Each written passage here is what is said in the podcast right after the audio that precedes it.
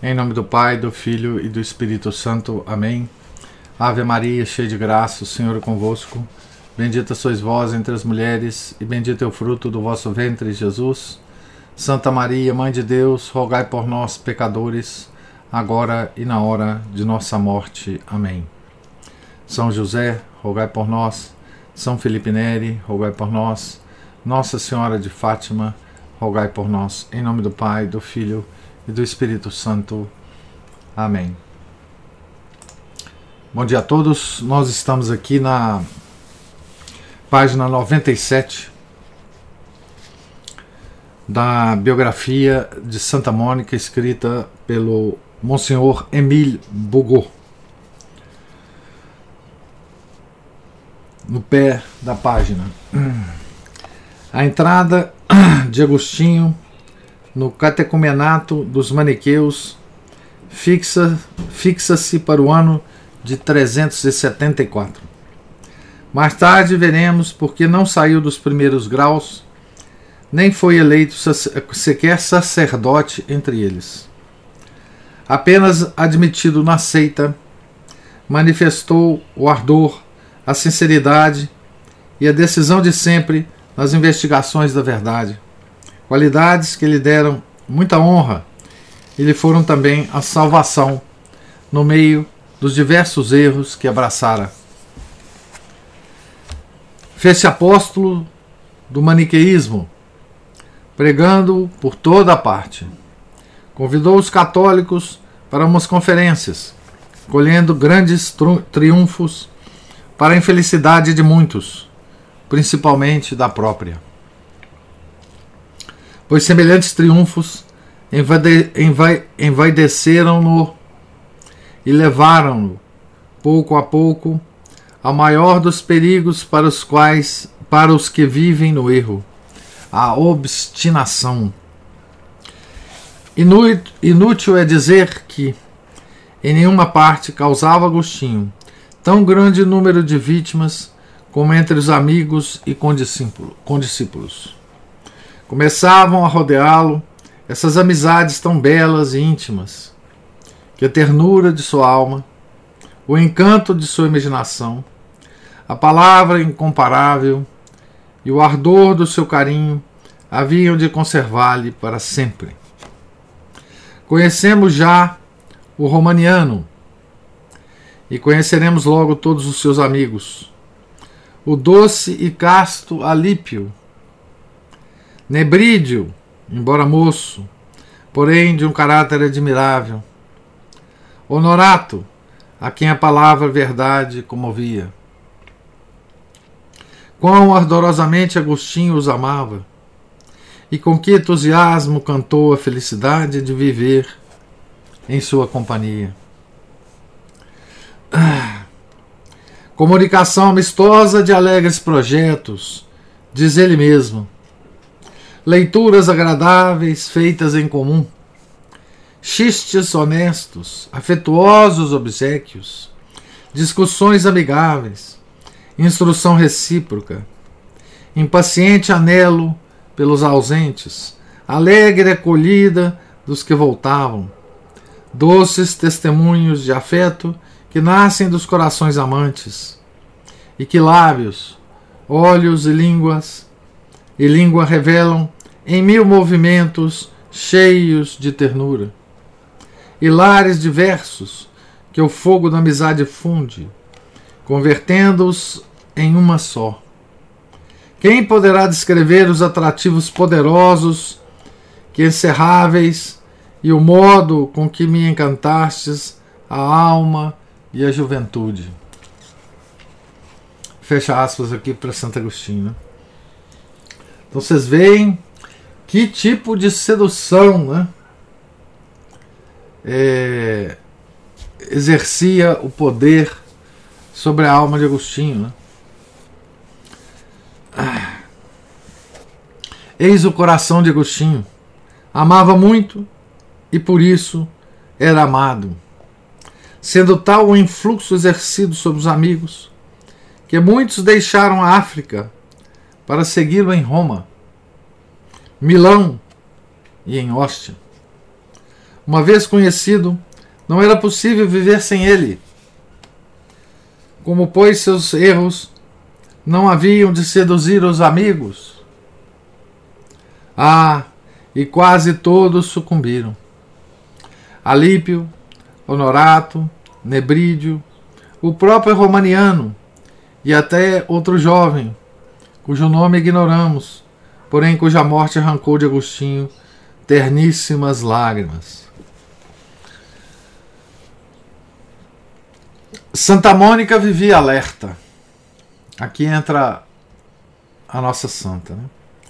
E seguindo o filho com tanta atenção, que não lhe passava inadvertido um só de seus passos. Já tinha visto que o triunfo das paixões de Agostinho seguira, fra... seguira a fraqueza da fé. E se por instantes pôde conceber alguma esperança, vendo despertar o filho, no filho, o amor à verdade, e o desgosto do mundo com a leitura de Hortêncio, o desprezo com que Agostinho fechou os livros sagrados, a orgulhosa confiança que em si, que em si tinha e o desdém que em si tinha, e o desdém com que olhava a autoridade eclesiástica, faziam-na pressentir novas catástrofes submergindo-a novamente na maior aflição. Mônica contemplava essa recrudescência das más paixões no coração de Agostinho, semelhante a uma mãe que da costa do mar vê o filho entre as ondas enfurecidas e sentindo desgarrar-se as velas da barca e romper-se-lhe as amarras, crê que presenciaria um naufrágio, abismando-se impotente em profundíssima dor. Então, Agostinho é, era um homem sedutor, né? Era um homem é, que exercia uma, um, um poder e uma sedução sobre os amigos, né? É, e os levava, né? É, para o erro. Depois vai levá-los também para a conversão, mas por enquanto estava levando-os ao erro. Daí, por causa da capacidade impressionante da sua mente, né? por causa das habilidades intelectuais que Deus lhe deu, né?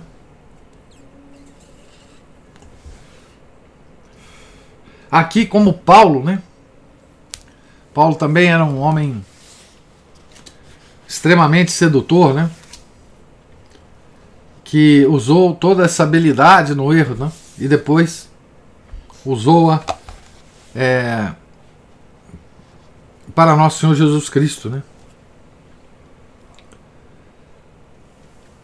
Porém, quando depois de tantos extravios sob Mônica, de improviso, que Agostinho havia apostatado publicamente, coisa em que jamais pensara. Quando as desoladas famílias de Alípio, de Romaniano e de outro jovem amigo, todos tegastianos lhe referiam o fato e a, é, e a tenacidade do Agostinho na heresia, quem poderá descrever a consternação e a dor que dela se apoderaram? Santo Agostinho procurava uma comparação para fazê-lo compreender. E depois de ter nos dito, sob mil formas, que as lágrimas de sua mãe corriam tão copiosamente que, pela abundância, assemelhavam-se aos rios e que inundavam a terra. Não contente com essas imagens imperfeitas e buscando outra melhor, somente encontra que a dor de Mônica possa comparar-se ao de uma mãe que perdeu o filho único. Abre aspas. Minha mãe via que estava morto diante de vós. Ó meu Deus! Com os olhos da fé. E com essa luz que lhe havíeis posto, assim que vertia por mim lágrimas, como as derramadas por qualquer mãe sobre o caixão do filho. Fecha aspas. Então aqui é Agostinho tentando descrever, avaliar, refletir sobre a dor que ele causou à mãe, né? Então, e muito possivelmente era essa mesma situação de Santa Mônica, né? É, sob o olhar da fé, né? com os olhos da fé, é, Mônica é, via o filho como morto, né? Ao receber Santa Mônica tão terrível notícia, não se, não se contentou com chorar. Isto era bom, quando Agostinho só tinha o coração enfermo, sem ter esquecido ainda a educação, e brilhando ainda a fé, no espírito qual fulgente luz. Pois então ficava alguma esperança.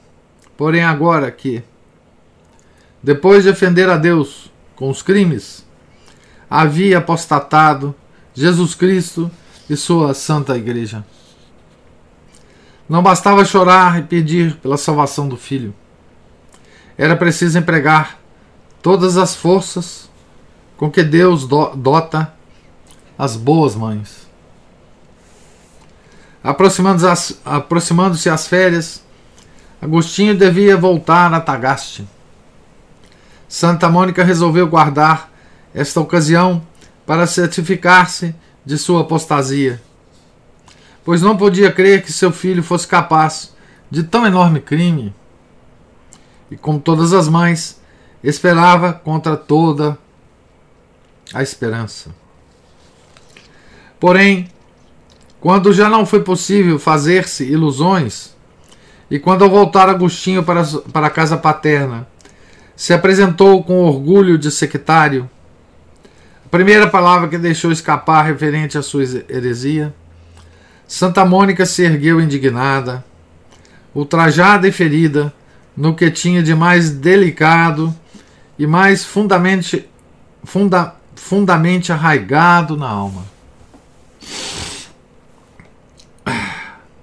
Então, seu amor a Deus, sua adesão à Santa Igreja, a ternura para com o filho extraviado, o temor de vê-lo perdido para sempre e o horror ao pecado, tudo isso lhe inspirou um dos atos mais heróicos de energia cristã que nos recorda a história dos santos. Mônica expulsou Agostinho de sua casa. Declarou-lhe declarou que não queria vê-lo, nem à sua mesa, nem sob seu teto. Detestando as blasfêmias de que ele fazia alarde, e cheia deste augusto nojo, que reveste a mãe de autoridade irresistível, ordenou-lhe que saísse de casa e não voltasse mais. A semelhante intimação não era, não, não era possível resistir. Agostinho baixou a cabeça e se refugiou em casa de Romaniano. Não há dúvida de que esses deveres são dolorosos. E tanto que, se Deus não viesse, imediata e diretamente, com o auxílio, muitas mães não sobreviveriam a tamanha dor. Tal era o estado de Nossa Santa, podendo dizer-se que acabava de despedaçar o coração e as entranhas com uma dor inexplicável e mais profunda do que todas as desta terra. Porém, Mônica, que amava tanto o filho e não podia passar sem vê-lo um só dia, logo que Agostinho saiu da casa, despedido por ela mesma, lembrou-se de que era mãe e, deixando correr as lágrimas, caiu de joelhos, chamando a Deus em socorro. Então, esse, vamos imaginar né, essa, essa cena, né?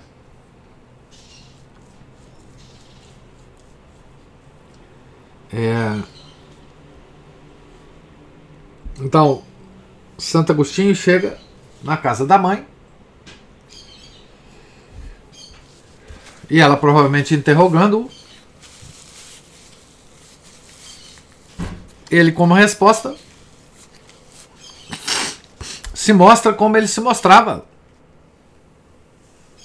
Sempre aos amigos, né? Com aquela arrogância, aquelas ideias maniqueístas, é,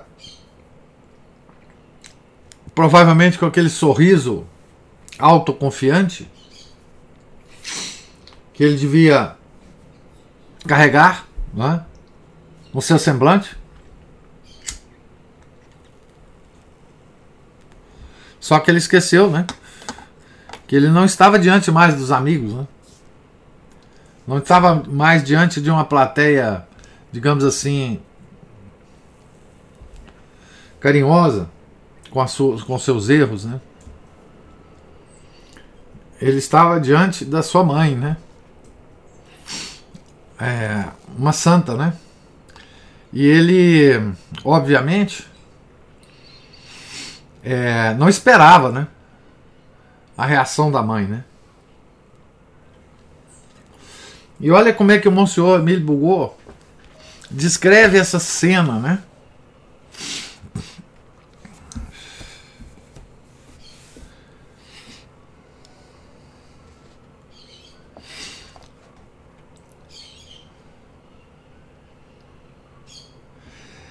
Ah, tudo, tudo isso, tudo isso, toda essa arrogância do filho, todas essas heresias que estavam saindo da boca do filho, constatado que o filho tinha se mesmo se apostatado, não é?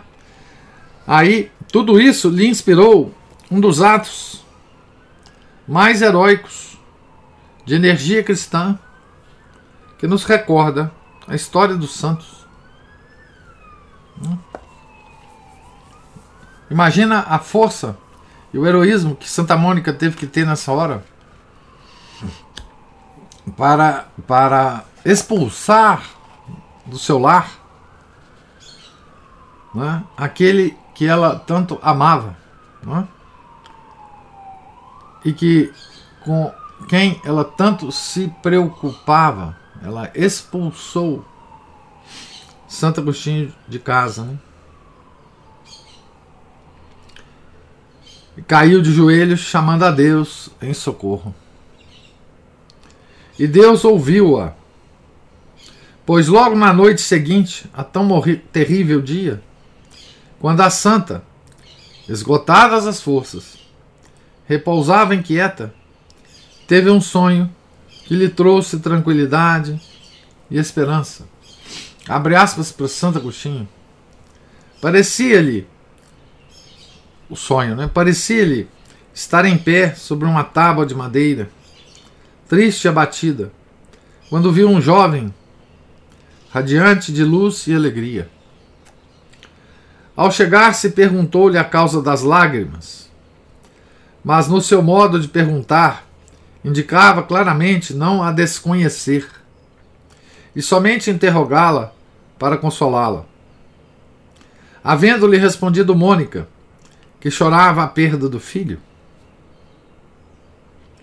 Oh, replicou o jovem, não vos inquieteis assim. E apontando-lhe com o dedo a tábua de madeira sobre a qual estava, disse: Vede vosso filho, está a vosso lado, e no mesmo lugar. E com efeito, Minha mãe olhou então com mais atenção e viu que estava que eu estava junto dela. Né? Fecha aspas.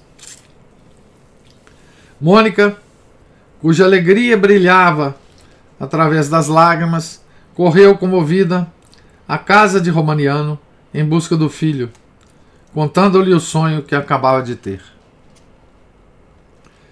Escutou Agostinho com serenidade a revelação que lhe fazia a mãe e, sem pô-la em dúvida, conhecendo-lhe a sinceridade, tratou de interpretá-la em seu favor. A visão, segundo ele, devia significar que algum dia Santa Mônica iria juntar-se-lhe na heresia. Não, não, replicou a, replicou a santa. O jovem aparecido não disse: Onde ele está, estará, senão ele estará onde estás. E cheia de esperança e segura de que Deus lhe devolvesse Agostinho, quando tivesse chorado bastante, acusando-se com humildade de não saber orar, nem se molar devidamente, levantou a proibição tão dolorosa para ambos, devolvendo ao filho o lugar na casa e à mesa paterna. Esses acontecimentos deram-se nas férias de setembro de, de 374. Pouco depois, Agostinho, que tinha então 20 anos e havia terminado os estudos, deixou definitivamente Cartago e, como podia entrar no foro para o qual o arrastavam as inclinações e o talento, tornou a residir em Tagaste, abrindo uma classe pública de gramática.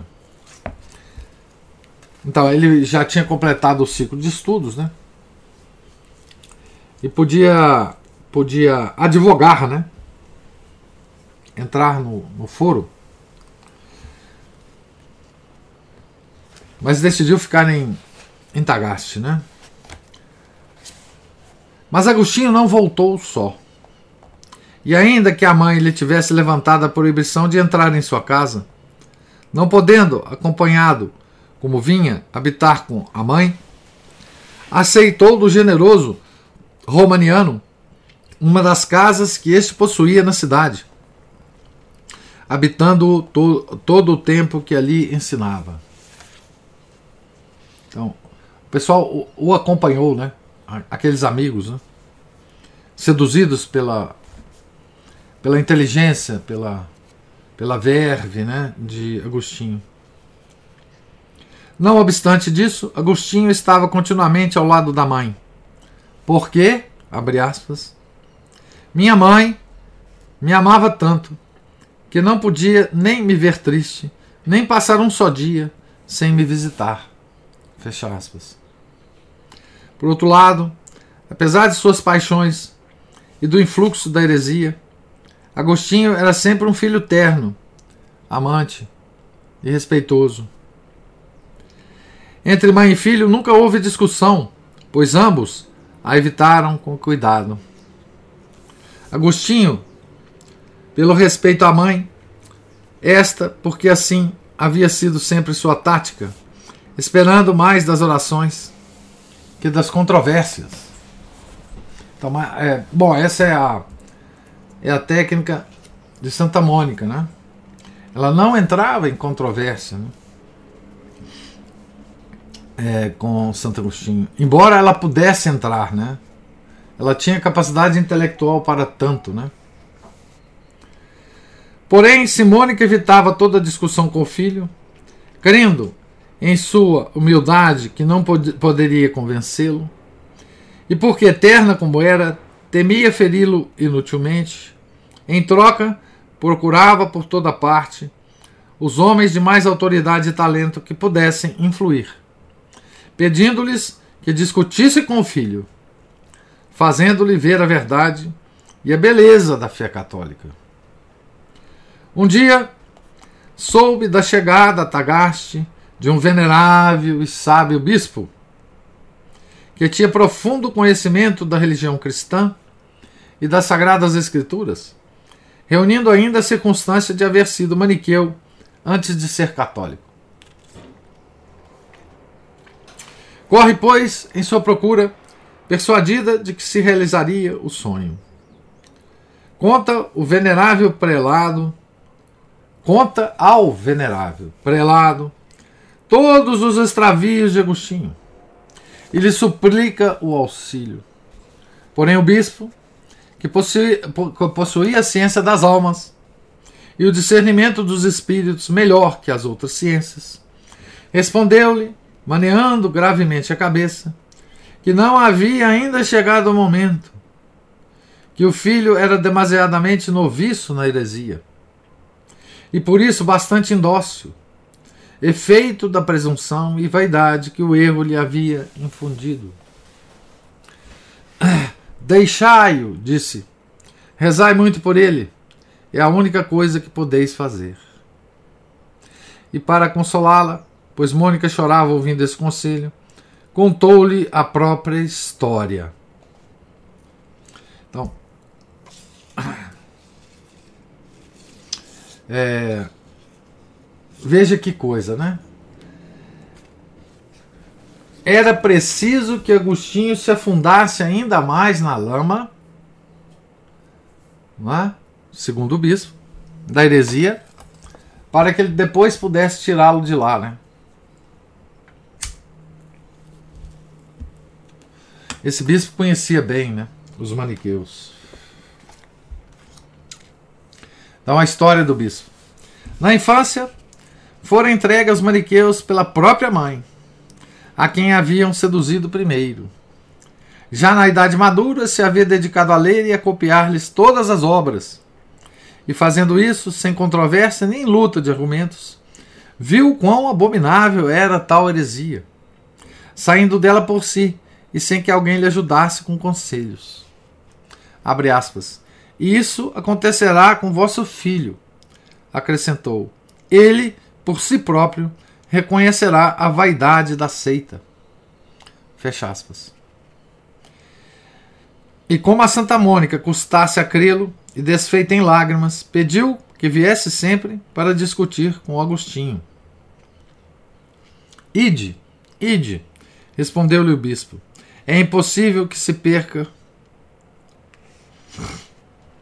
o filho de tantas lágrimas. Estas palavras sentenciosas feriram no mais vivo o coração de Santa Mônica, parecendo-lhe que tivesse baixado do céu. E com efeito, vinham dali para consolo e também para alívio instrução de tantas mães que se acham em idênticas circunstâncias. Se agora fosse ocasião oportuna e os nossos leitores não tivessem demasiado desejo por chegar ao término da presente história, procuraríamos manifestar em poucas palavras quanta luz, quanto consolo e quão profunda instrução encerra essa singela, porém belíssima sentença. É impossível que se perca o filho de tantas lágrimas.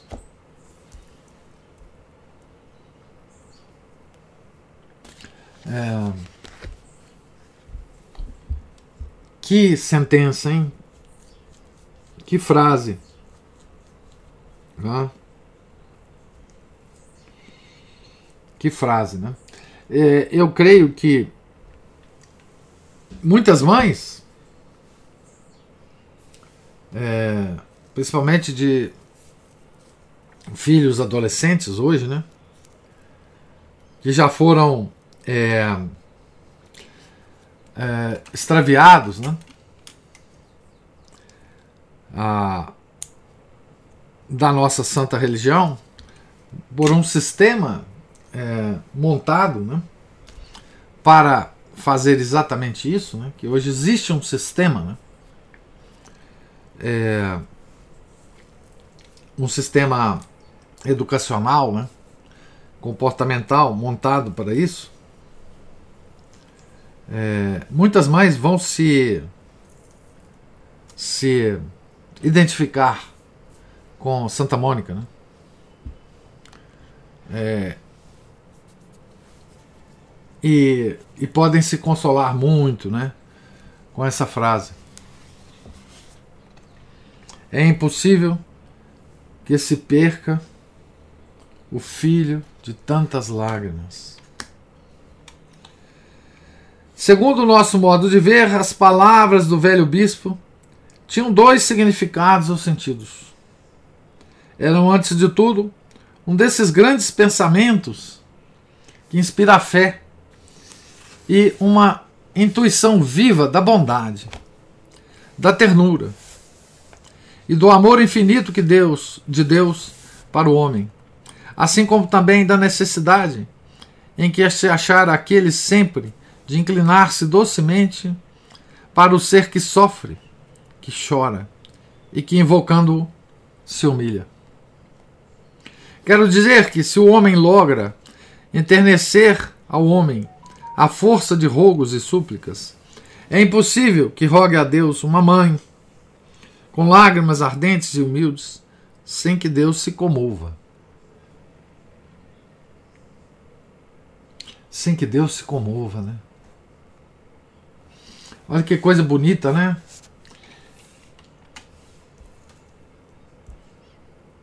Deus é impassível, né? Na sua infinita, nos seus infinitos atributos, né? É... No fundo, Deus não se comove, né? Tal, mas talvez só com isso ele se comova, né? Como é que a gente move o coração de Deus, né? Que mistério é esse, né? Que mistério é esse que a gente consegue, né? Comover o coração de Deus. Como que obrigá-lo a fazer alguma coisa, né? É, se a gente tivesse uma ideia do que Deus é, não é? Talvez a gente achasse impossível que nós, simples e miseráveis, pecadores, seres é, que por natureza não merecemos nada de Deus, porque Ele nos criou e nos mantém apenas isso, como que nós podemos comover o coração de Deus? Né? Como a gente pode obrigar Deus a fazer alguma coisa?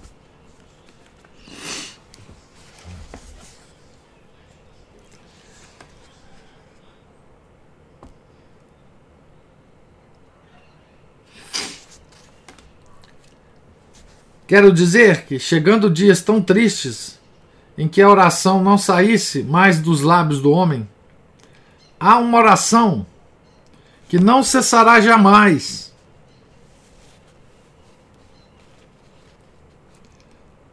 A da mãe que chora pelo filho. E que, se amanhecessem dias mais tristes ainda, em que Deus, justamente indignado, não quisesse escutar as súplicas dos homens, parece serem os nossos dias, né? Há lágrimas que Deus acolherá sempre. As que verte uma mãe pela alma do filho prestes a perecer. Quero dizer que se Deus não escutasse tal oração, a mais elevada, a mais pura, a mais perseverante, a mais desinteressada, a que mais enternece, e me atreverei a dizê-lo, a mais divina de todas as orações, se esse grito, que algumas vezes tem comovido até os animais ferozes, encontrasse a Deus insensível, então, então, então dever-se supor que Deus, sem coração nem entranhas.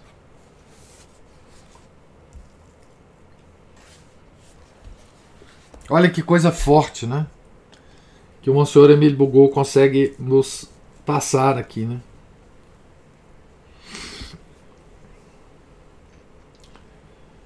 Nas situações em que Deus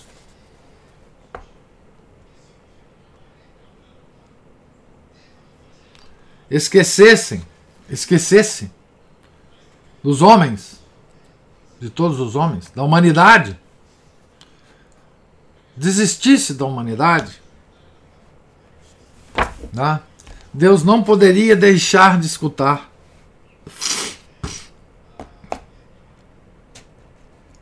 Esse grito, né? De uma mãe que chora a perda do filho. Né? Porque então Deus não teria nem coração, nem entranhas. Porém, em tal caso, como seria Deus o ser supremo e bom em que confiamos? Até quando já não há mais motivo de esperança? Por conseguinte, ó mães, cujos filhos se extraviam, não acuseis ao céu, mas a vós mesmas. Fazei penitência.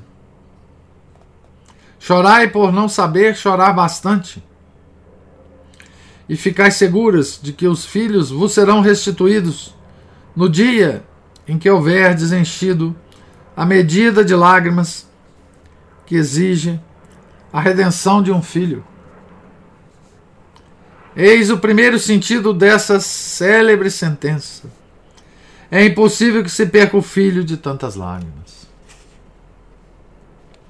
Porém, ao lado deste pensamento, talvez o mais elevado, ao nosso ver, havia outro tão profundo e não menos admirável pela beleza. Intuição própria, não tanto de teólogo como de moralista, e não tanto do homem de fé, que conhece a Deus, como do homem prático, que estudou as almas.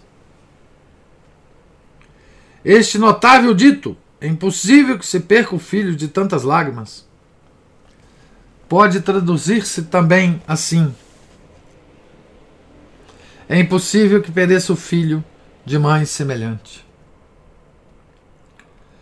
Como se o venerando bispo, vendo Mônica abismada em dor tão sublime, tivesse dito a si próprio: É impossível que a mãe que chora desta maneira pelo filho extraviado não lhe tivesse dado uma educação muito sólida que não lhe tivesse comunicado algo do fogo sagrado que lhe arde no peito e a consome. Que uma mãe que possui uma fé tão inquebrantável, tão grande horror ao mal, e amor de Deus tão intenso e puro, não tenha embalsamado e impregnado com estas virtudes a alma do filho, até o ponto onde as paixões não descem jamais. Este filho poderá extraviar-se um momento, e o fogo da juventude e a corrente do século lograrão talvez arrastá-lo. Porém, ainda que esquecesse a fé da infância, chegando a renegar e apostatar do Deus de sua mãe, ah, que esta não desanime, que não perca a esperança, porque o fogo está oculto debaixo da cinza. A flecha está ferida, e sob a ardente lava das paixões ficará sempre a educação de uma mãe cristã. Algo das lições que dela recebera, e certa faísca de fé que não se apaga nunca. Como acontece nos vasos de alabastro que encerraram um bálsamo precioso, aos quais, através de mil profanações, conservam sempre distinto aroma. Este era este o significado de tão bela e profunda sentença, pronunciada por aquele venerável prelado. Mônica voltou para casa meditando nela, e como sucede às vezes, que com os últimos raios de luz cessam os ventos e a volta à serenidade, e volta à serenidade a atmosfera. Assim também a palavra do ancião, unida à visão que havia tido em sonhos, começou a tranquilizá-la e a reanimar-lhe o espírito.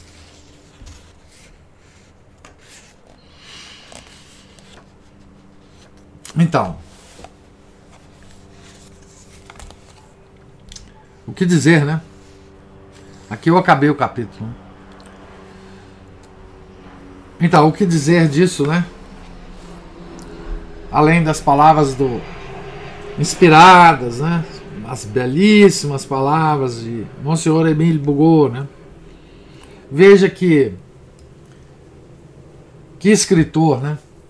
Que escritor era Emile Bugot, né? Que que refinamento, né? Que entendimento refinado que tinha Emile Bugot, né? Para penetrar na alma de Santa Mônica, né? Para contar todas essas histórias para nós, né? Que refinamento, que entendimento profundo da religião, né? Que esse bispo tinha, né? Monsenhor Emile Bugot.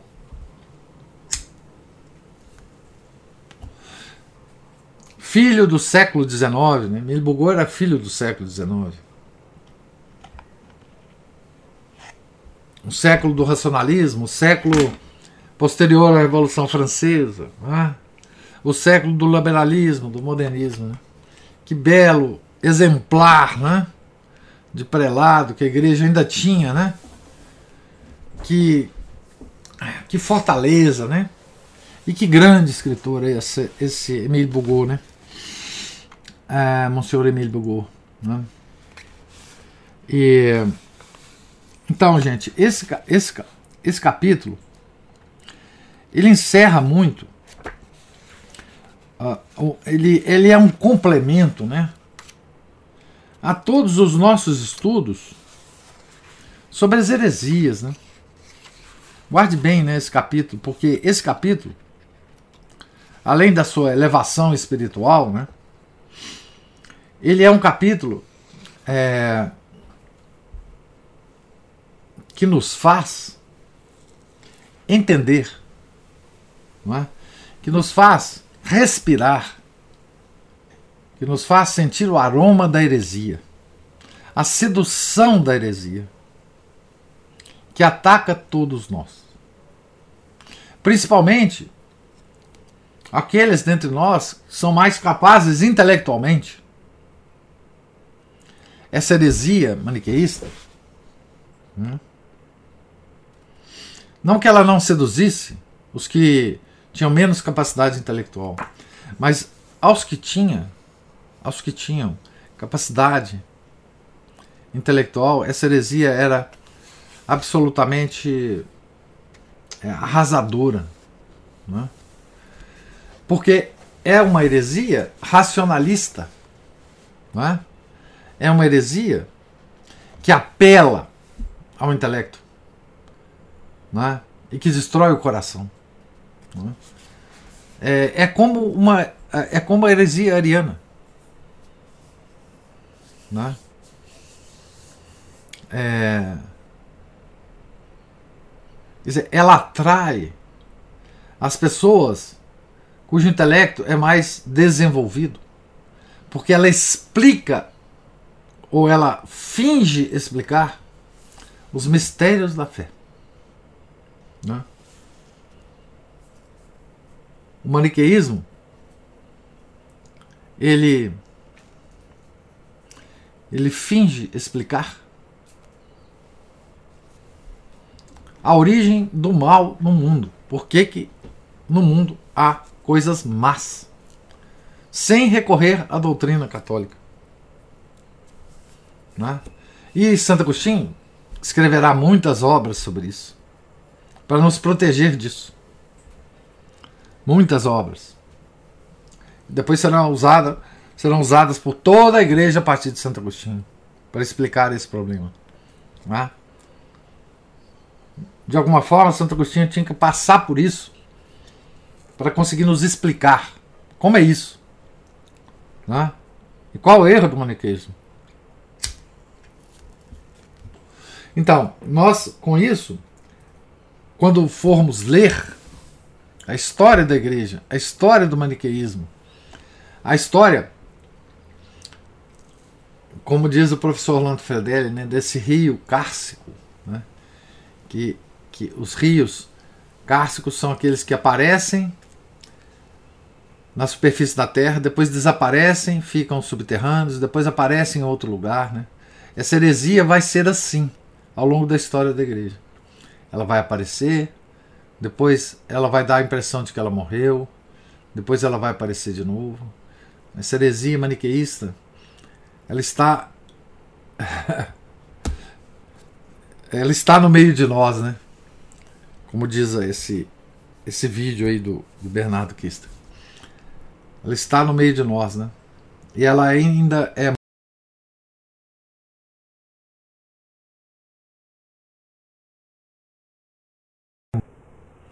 Deu uma travada aqui. Então, essa heresia ainda é muito, muito sedutora para nós. Tá certo?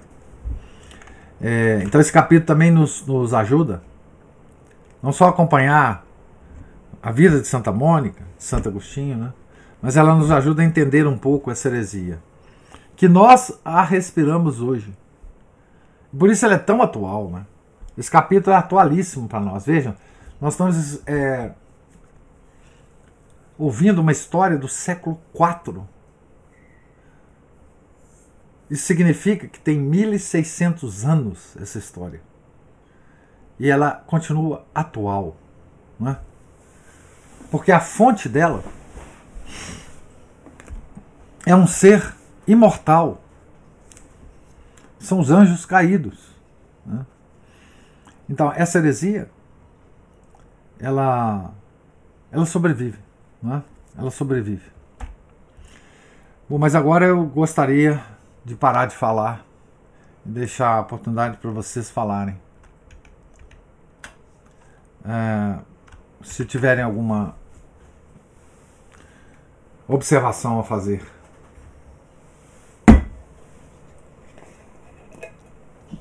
O comentário que o senhor fez aí lembrou de novo o diálogo né, de Santa Catarina de Sena, em que Deus Pai diz que ele se sente obrigado hum. pelas nossas orações. E como que a gente não entrega, né, professor? É. Deus, Deus Pai, a gente, a gente é, precisa, enquanto não, a, gente, a gente precisa pegar, ver, ouvir, né? Para poder, é igual São Tomé mesmo, para poder acreditar, né? Mas é tão impressionante isso, né, Ana? É, assim, como a gente vai obrigar, né? A causa primeira. É, que é engraçado que é isso que a nossa religião tem, que o que a filosofia de Aristóteles não tem, né? Porque Aristóteles, ele identifica a causa primeira, o motor imóvel. Mas ele, ele não acredita que nós possamos mover o motor imóvel. E a nossa religião nos afirma, com todas as letras, esse mistério. Nós não entendemos como isso acontece. Nós não entendemos, né? Para mais vos obrigar, vos saudamos com esta salve rainha. Não é assim que a gente fala para Nossa Senhora? Como a gente pode mover o coração imaculado de Maria? Como a gente pode mover o sacratíssimo coração de Jesus? Né? Isso isso é um mistério tão grande que a gente tende a não acreditar, né? Você fala, não, não é, não é possível isso. Não é. Agora, é, a nossa religião, ela não só afirma isso, não é? Como ela nos explica do modo mais. Do, do modo possível, como é que a gente faz isso, né? A gente faz isso é, não por nossos próprios méritos, mas pelo mérito, pelos méritos de nosso Senhor Jesus Cristo. De novo, de novo, né? A cruz. De novo, a cruz. A cruz tem este significado também. A cruz é que nos dá essa possibilidade de mover é, Deus, não é? de mover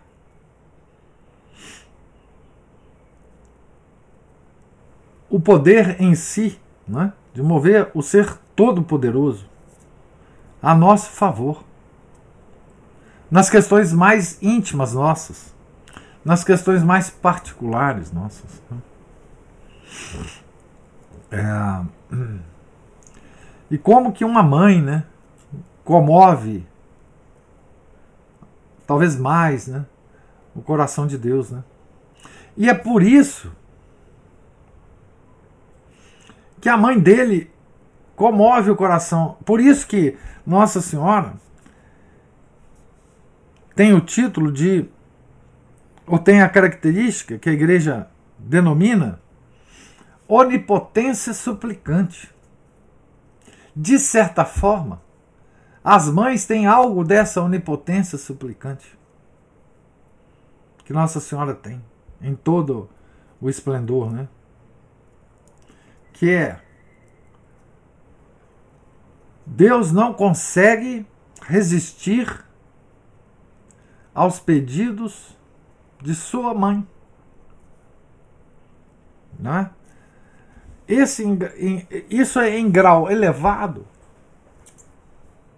O que as mães normais têm em relação aos filhos, junto a Deus. Não é?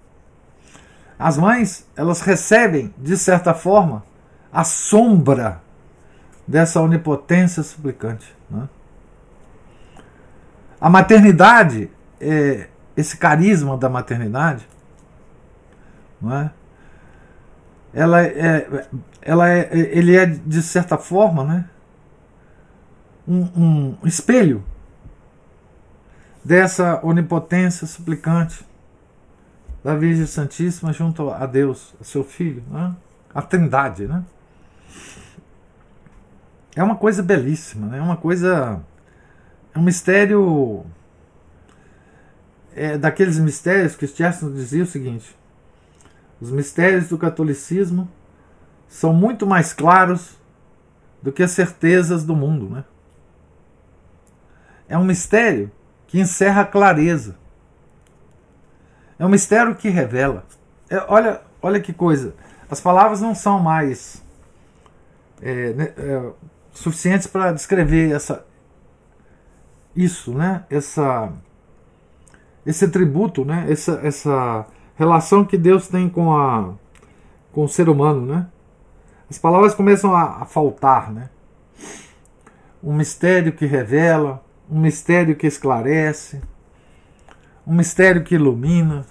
São todas coisas contraditórias, aparentemente. Né? Ana Paula, pode dizer, ou Márcio. É que outro dia, né, o senhor estava comentando a respeito de como que a, é, o mundo, né, foi é, pervertendo a mulher. Então aí a gente vê como que o demônio é esperto mesmo, né? Porque é, hoje a gente, quantas mães a gente não vê que são indiferentes, é, que pouco, que se importam pouco com os filhos, né? Como elas se, se distanciaram dessa maternidade, esse exemplo de maternidade que foi Santa Mônica e, Nossa Senhora, né? Então elas assim, elas hoje elas não é, a gente vê esse mundo em que as mães são muitas vezes insensíveis ao, ao destino dos filhos. Né? Uhum.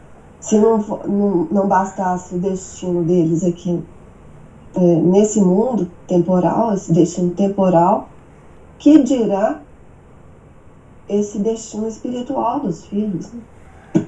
É, é como se fosse uma religiosa que abrisse mão da vocação, do carisma, uhum. da ordem que ela uhum. se dá. Né? As mães têm uma ordem, a ordem materna, a ordem da maternidade. Uhum. E como se elas abrissem mão. É uma tristeza. É uma tristeza. O Márcio quer falar aqui. Diga lá, Márcio. Oi, professor. Deixa eu emendar aqui, aproveitar que o, né, o canal está aberto.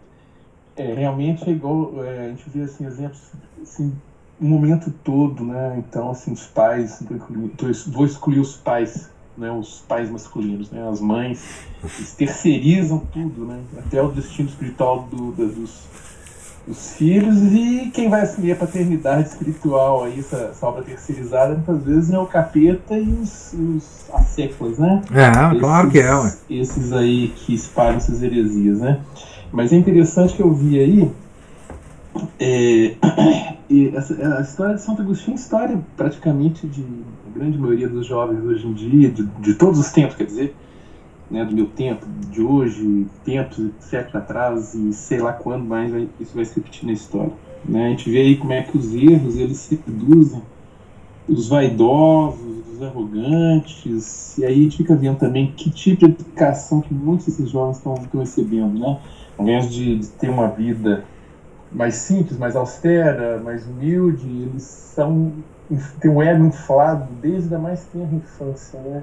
Tiver um monte de mãe idiota aí falando, ai, você é maravilhosa, minha filha. Ai, meu filho, você é pronto. É a tal da autoestima, né? Autoestima. É, autoestima, para eles é. Né, não tem coisa mais importante, ou seja, é, no, no, sentido que dão, como é de ser um devido amor a si próprio, porque Deus manda amar o próximo e, assim, nós mesmos. É claro, esse, esse é o importante. Esse é importante. Esse que é importante. Não, é simplesmente é uma espécie de egolatria, né? É. Ficar a coisa. E a gente vê aí também nesse, nesse no, texto, né, como que os, os, erros, a gente vê isso na prática também, né? Como eles seduzem na superfície, mas à medida que a pessoa vai aprofundando, como diz aqui o bispo, né, a pessoa vai descobrindo as contradições, os erros, as vaidades e acaba é, o problema é que muita gente não aprofunda o estudo dos erros até. Ah. Para ali nas, nas promessas, né, e, e, não vai analisando. É igual aqueles namoros, assim, que a pessoa escolhe o outro porque é simplesmente pessoa bonitinha, charmosa, não sei o que, agradável, mas não convive, não, não observa, né? Igual é, é, eu falava, falo sempre pro pessoal, assim, eu, eu saía com os meus tempos solteiros, né? Eu saía com umas escriturinhas aí, e um mês eu falava assim, agora vamos parar e pensar eu passaria o resto da minha vida com essa pessoa, punha, observava certas situações, às vezes punha a pessoa em, certas situações para ver como é que ela se reagiria, e falava, não, então tchau, adeus. Né? Uhum. Então as pessoas elas, elas vão se deixando levar pelas superfícies, pelas. Há muita semelhança entre as coisas espirituais e esse mundo material.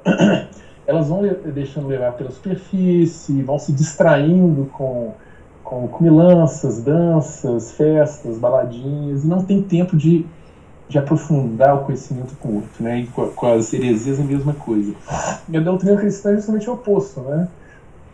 Ele, ela é apresentada como uma coisa dura, né? Como tem naquelas passagens do Evangelho, né?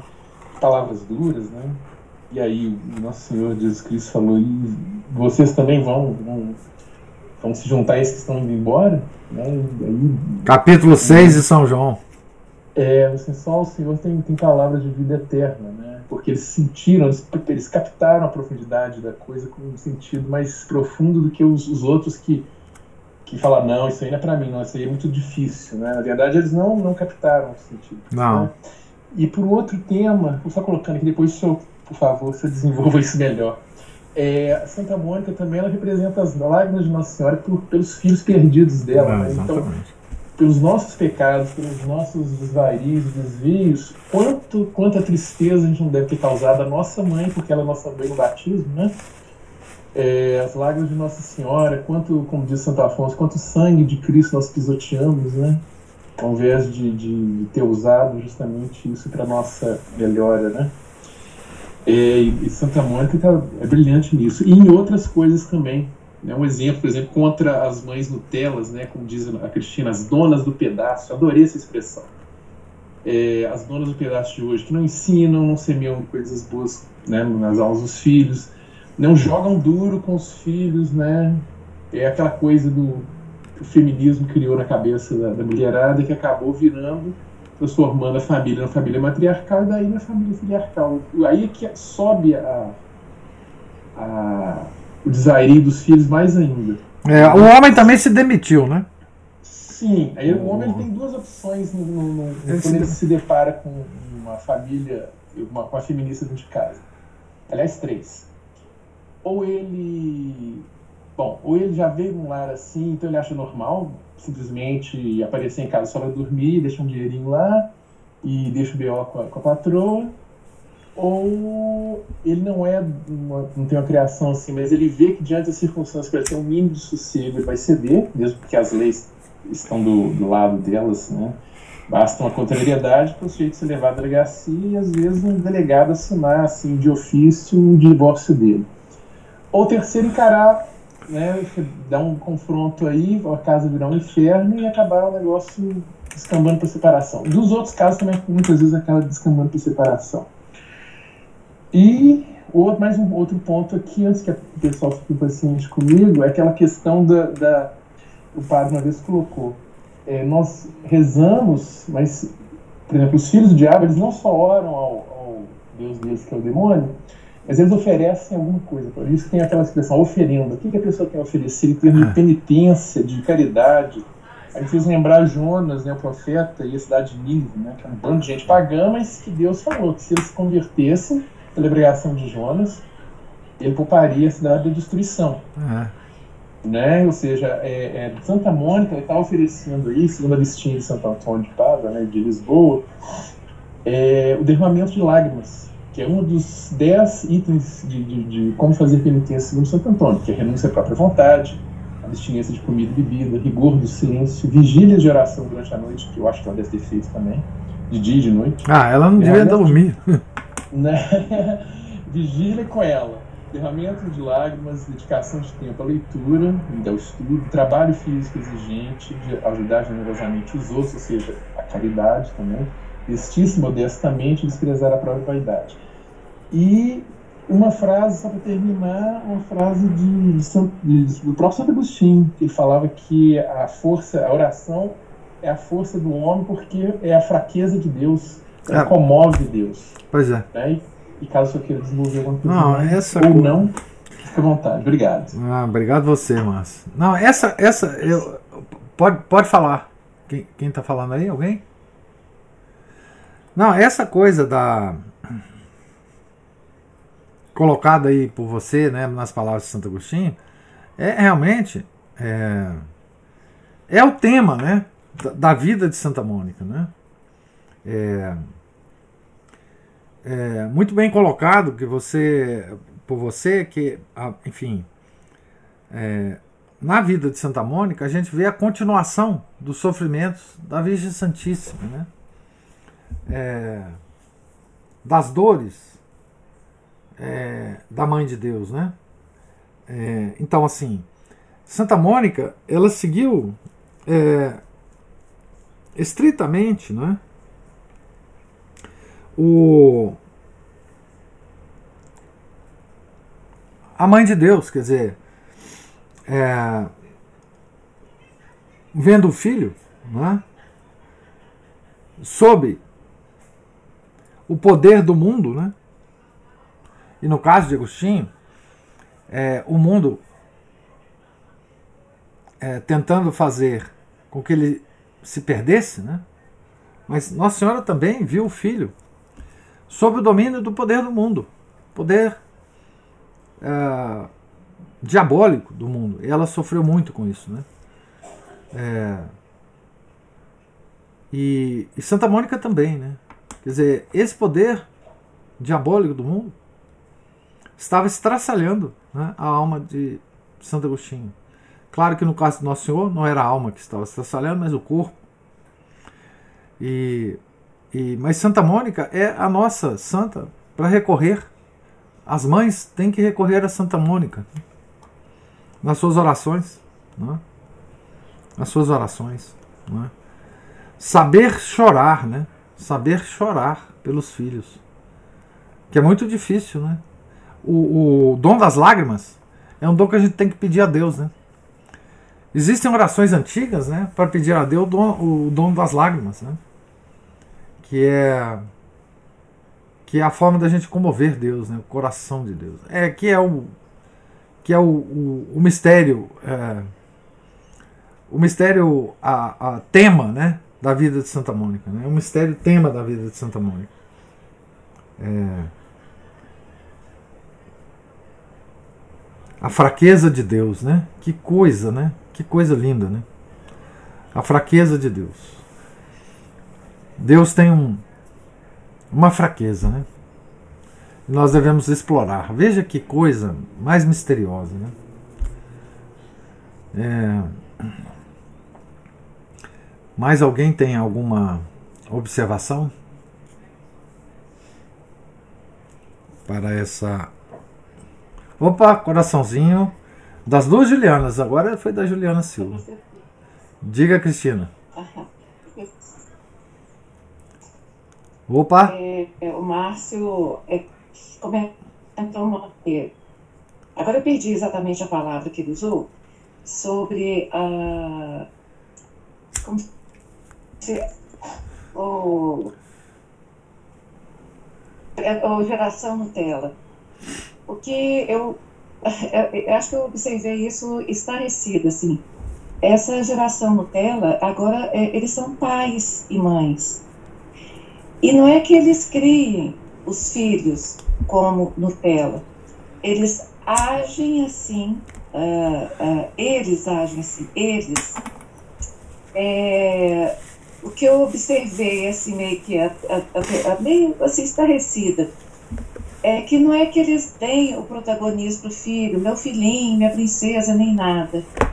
É porque é, o, que, o que eu vejo é assim, eles são muito importantes porque é, eles são pais e são mães. É uma coisa assim muito interessante, sabe, professor? Agora, eu, na verdade, eu, eu queria falar outra coisa. No, na hora que eu entrei na leitura, é, o, o, o, autor escreveu a palavra sistema, né? É, Santa Mônica é, lutando com o sistema. E hoje a gente luta com o sistema dentro da igreja. E ontem eu estava ouvindo a leitura de, é, da carta do Papa Francisco por ocasião da comemoração dos 60 anos do Vaticano II, e eu fiquei assim estarrecida, porque eu pensei assim, meu Deus, é, meu, meus filhos eu coloquei numa escola católica pensando é, dela suprir as minhas deficiências não é? é? Colocar numa escola católica é uma forma de você ter garantida a catequese do seu filho, uma formação mais católica, e não foi isso que aconteceu. E hoje a gente, é, a gente luta para não cair nas heresias da própria igreja. Então, é, é muito assim arrebatador, é, sei lá, é muita, é muita dificuldade para a gente, sabe, professor? Outra coisa interessante que me chamou atenção nessa leitura é Santa Mônica colocar o filho para fora. E eu fico tentando, eu, na hora eu tentei imaginar a cena que deve ter acontecido assim, a gente vê Santa Mônica muito chorosa, é, entre lágrimas e as pessoas é, vendo, acho que foi na, nas, nas leituras anteriores, né? Que ela sai da igreja chorosa e as pessoas a amparam. É, é, essa cena, assim, é, eu fico. É, como que a gente hoje é muito contido em termos de. Se você fizer uma cena dessa, o povo põe a gente na camisa de força. A polícia vai na sua casa. A polícia vai na sua casa a polícia vai na casa. É, exatamente. É isso que eu queria, só, assim, as notas da leitura que eu. que me ficaram, assim, mais fortes de hoje foram essas. É. Não, essa. É, é, o, o próprio autor fala né, que é um dos atos mais heróicos de energia cristã que nos recorda a história dos santos. Você veja que Santa Mônica, humilde como era, caridosa como era, amante do filho como era, ela virou uma leoa. Né? Ela virou, nessa hora, ela virou uma leoa. Não é? Ela se ela se imbuiu de toda a revolta cristã, né? Contra a, a heresia, né? Ela se levantou, né? Ela se transformou, ela se, enfim, é, é vendo o filho, a, o que, o que eu imagino que ela viu, né? Foi aquele sarcasmo, né? Na boca do filho, né? no semblante do filho aquele sarcasmo da heresia, é, aquela, aquele orgulho diabólico da heresia. Né? Eu imagino que ela deve ter visto isso no rosto do filho, nas palavras do filho. Né? É, e isso ela não suportou. Né? Isso ela não suportou. Ela se levantou, ela não, não, não conseguiu né? É, se conter. Né? É, com essa demonstração tão patente né, é, da heresia na frente dela. Né? É, uma coisa. Deve ter sido uma coisa apavorante para ela. Né? Ver no rosto daquele filho que ela tanto amou, que tanta preocupação lhe dava, né? a face a, da heresia, né? a, a personalidade da heresia ali na casa dela, né? No semblante do próprio filho. Né? Mas isso, oh, oh, Cristina, hoje nós não temos a menor sensibilidade para ver isso. Nós não temos mais a, a sensibilidade católica para perceber a heresia. Ela não nos causa mais revolta, a heresia. Como você disse, é, a heresia já dominou a igreja. Né? Já dominou a igreja. Então, ela. ela o que eu acho mais extraordinário no, no tempo hoje é que nós não mais identificamos a heresia. Nós convivemos tranquilamente com a heresia. Não nos causa, não nos causa mais horror. Nós não temos mais é, a dimensão da perda das almas. Né? É, nós nos dessensibilizamos hoje por os problemas. É, veja, nós conseguimos ver grandes problemas sociais, políticos, econômicos, mas os problemas espirituais não estão mais no nosso radar. Ele perdeu a sensibilidade. Ele não apita mais. Nosso radar não apita mais para isso. É, as nossas preocupações são outras hoje em dia. É, é, então, é, essa é a nossa situação. É, e para isso, para corrigir isso, nós temos que ter uma vida muito profunda de oração. É? Nós temos que é, nos reconectarmos à nossa própria religião. Enfim. É, a nossa situação é lamentabilíssima. O professor, mas também é, uma das coisas que mais são pregadas para nós pela própria igreja é a tolerância. Pois é. Então, como é que a gente, a gente não tem, a gente não tem essa cultura de, essa, de estudar, né? Não. E, e ainda tem essa questão de ser tolerante, tudo que você fale que contradiga o, o que está aí é, é, um ato de mesmo de, de intolerância, assim, né? Como que você levanta a voz contra isso, ah. né? Ai, que grosseria, ai, não precisava ter falado isso, ai, não sei o que, ai, o diálogo, sempre o diálogo, então é. fica difícil. Né? É. é. Tolerância e filantropia são palavras que não devem não devem habitar é, a mente de um, de um católico. Né? Nós somos intolerantes, por definição. Católico é intolerante por definição. Né? Um, um, um, um, xingamento que a gente sofre é de ser radical, né? É. De ser radical. Então, é. então fica difícil mesmo da é. gente.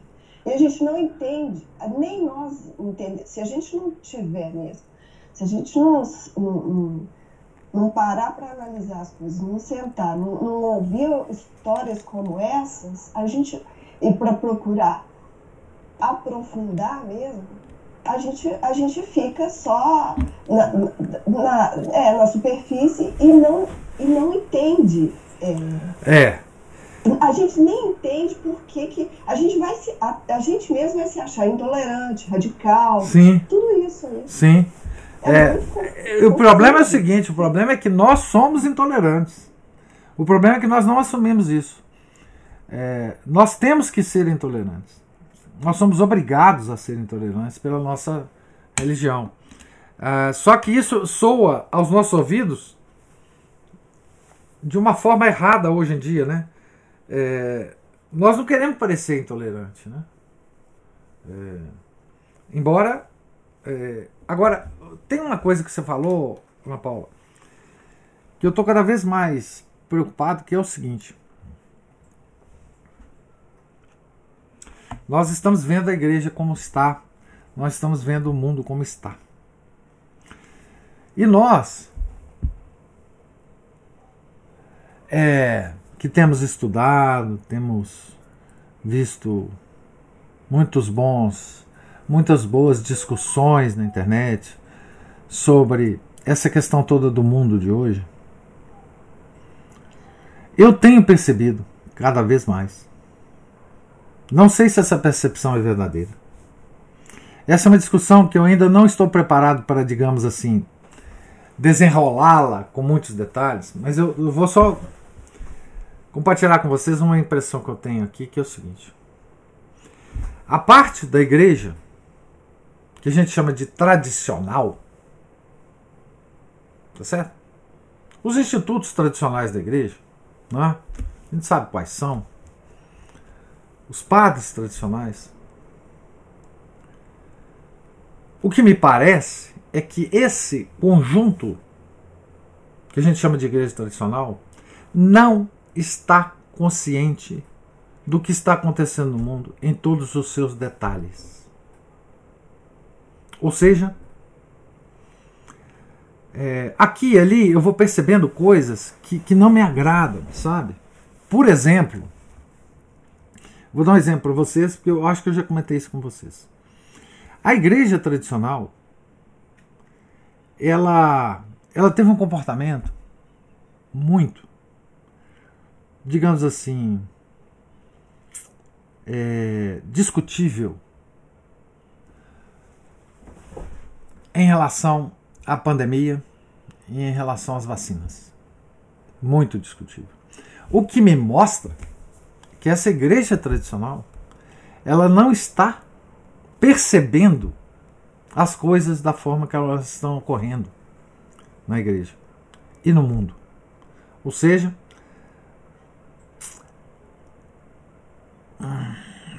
ela não está preparada para instruir o rebanho sobre os verdadeiros perigos que nós estamos correndo. De um lado, a igreja tradicional ela está mantendo a doutrina católica, mas de alguma forma, porque nós não temos a igreja como Roma, a Roma eterna, não é? Ela não tem conseguido apreender os perigos que nós estamos correndo e nos alertar para esses perigos. É, essa é a minha preocupação hoje, sabe?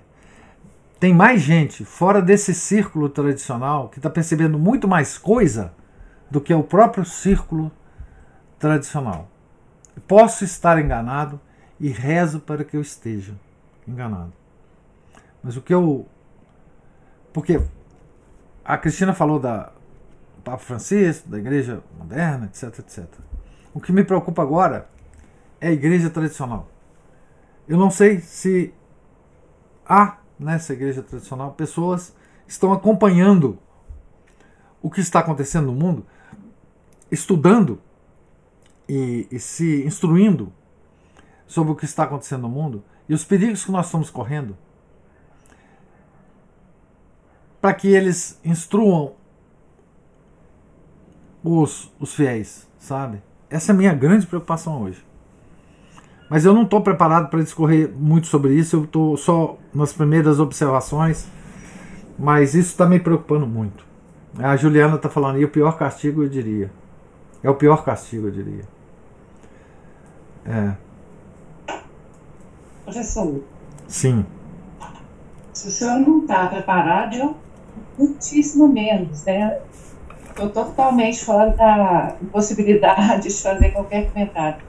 Mas é, algumas coisas que eu noto é, em relação a, a, ao meio tradicional, meio modernista, não precisa nem falar, mas ao meio é. tradicional, é o que eu acabei de falar em relação aos pais, que é uma imaturidade. Mas eu não estou falando da questão assim, como o senhor está dizendo. É, é, deixa eu explicar melhor.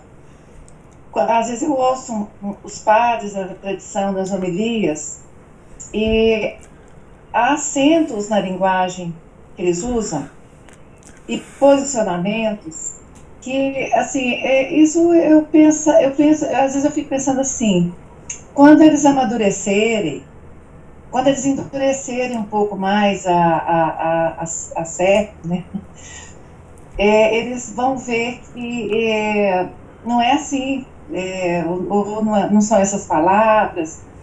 Isso é uma coisa que eu percebo, sabe? Parece que é, é muito difícil sair dessa, dessa modernidade tão entranhada. O senhor usa sempre uma palavra que é encharcado. É. Mesmo a tradição. E outra coisa que eu percebo parece que é assim. Eles são tão acuados, os padres que estão na tradição, mesmo essa que é aceita é, pela igreja, que isso para eles é a questão superior. E eles não podem sair fora disso, como por exemplo, o, um Frei aí que fala abertamente. Ou o Monsenhor Viganó. Ontem eu estava lendo, por exemplo, o é, Dom Atanásio. Eu vi o Dom Atanásio, é, assim, contido em algumas questões que a gente sabe que ele sabe que não é o que ele está falando. Claro, claro que ele sabe. Sabe. Mas a resposta é uma resposta contida. Então, é, é isso, professor. É. Eu também acho, eu também acho que a, existe algumas pessoas que sabem, mas são muito poucas. Eu estou querendo dizer o seguinte, talvez vou tentar ser mais claro. É, os padres da tradição ensinam ensinam a tradição. É, as homilias que eles fazem são bem piedosas. Eles estão. A parte, essa questão que você está notando, e que eu também noto, que há acentos dissonantes nessas homilias, em algumas delas. Mas, digamos assim, eles estão seguindo, vamos dizer, o ano litúrgico tradicional da igreja. No Dia dos Mortos, eles fazem umas homilias é, piedosas, que nos instruem, etc, etc, etc. Ótimo. Isso mesmo. Tem que manter isso. É isso o ensinamento da igreja. Mas o problema é que tem que ter uma atualização desse ensinamento. Não pode, não pode. O mundo está passando por isso e não ter acentos disso nas homilias, porque as homilias elas podem ser piedosas e tratar dos assuntos corretos da missa que está sendo celebrada. Mas há que fazer conexões. A igreja ela não faz mais as conexões ao século em que ela está vivendo. Isso é uma coisa assim que é. Por que, que não há essa conexão? Porque não há mais Pedro falando sobre isso através de encíclicas. é preciso que seria preciso que houvesse encíclicas que falassem sobre esses problemas. Não é? é, é era preciso que, que as encíclicas tratassem dos problemas de hoje. E essas não existem mais. Não é? É, e, portanto, os padres, de, de certa forma, eles ficam desorientados também, porque eles não ouvem a voz de Roma, a Roma eterna, porque é de lá que tem que sair. Não é? Eles tentam, de todas as formas, com todos os esforços, nos ensinar né, a verdadeira doutrina católica. Mas hoje não tem mais a conexão. Há a conexão da doutrina católica com o que a igreja ensinou no passado, na Renascença, na Idade Média. Mas nós não estamos mais na Renascença nem na Idade Média. É? Podemos fazer algumas relações? Claro que podemos. Podemos usar toda a doutrina da igreja para nos mantermos e salvarmos a nossa alma. Claro. Mas há que fazer essas conexões, não é possível que vivendo como nós estamos vivendo hoje, não haja condenações, não haja grandes encíclicas que nos ensinam sobre educação, sobre a forma de portar no mundo. Não há a renovação daquelas grandes encíclicas do século XIX. É, nós vimos a confusão que foi essa discussão toda eleitoral que se passou no Brasil sobre alguém falando que a, que a igreja ensina isso, alguém falando que a igreja ensina etc, etc. Qual o comportamento? É, é isso. Porque não existe mais uma igreja que, voltada para a salvação das almas, está também ciente do que o mundo está fazendo com as almas. E esse é o meu lamento, sabe? Esse é o meu lamento. Mas a Ana Paula tinha levantado a mão, ou o Márcio aí, no, no decorrer disso.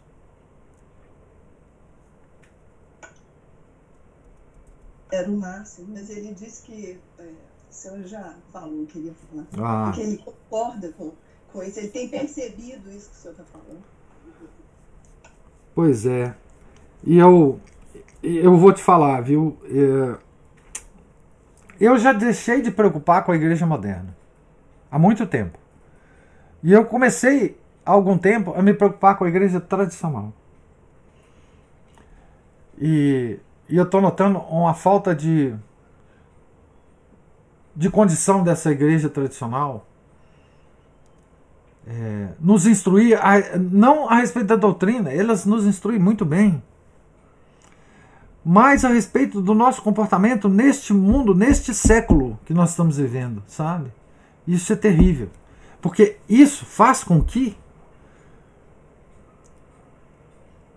nós não saibamos mais nos comportar frente a esse inimigo que se levanta contra nós, mas com outra roupagem. Agora não adianta. É outra roupagem. Nós temos que ser instruídos para lutar contra o inimigo de agora e não de antigamente. Nós não temos que lutar contra o Lutero. O Lutero já passou. Não é?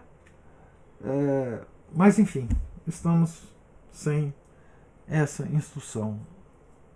Estamos sem essa instrução. Infelizmente. Há leigos falando. Mas a voz do leigo, ela não tem autoridade da igreja. Ela não tem autoridade da igreja. Infelizmente. Infelizmente. A Juliana estava a Juliana Silva. Vou levar esta frase para minha vida. Imagino que seja das lágrimas da mãe, né? Essa frase extraordinária. Ah. Pois é, gente. Mais alguma observação? Algum comentário? Então, Deus lhes pague a presença, a paciência, os comentários, as discussões, tá certo? Amanhã nós começaremos um capítulo novo o capítulo 7, na página 107. Se Deus quiser. Tenham todos um santo dia. Fiquem com Deus.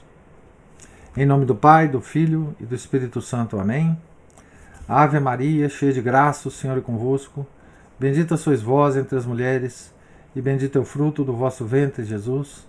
Santa Maria, Mãe de Deus, rogai por nós, pecadores, agora e na hora de nossa morte. Amém. São José, rogai por nós. São Felipe Neri, rogai por nós. Santa Mônica, rogai por nós. Santo Agostinho, rogai por nós. Nossa Senhora de Fátima, rogai por nós. Em nome do Pai, do Filho e do Espírito Santo. Amém.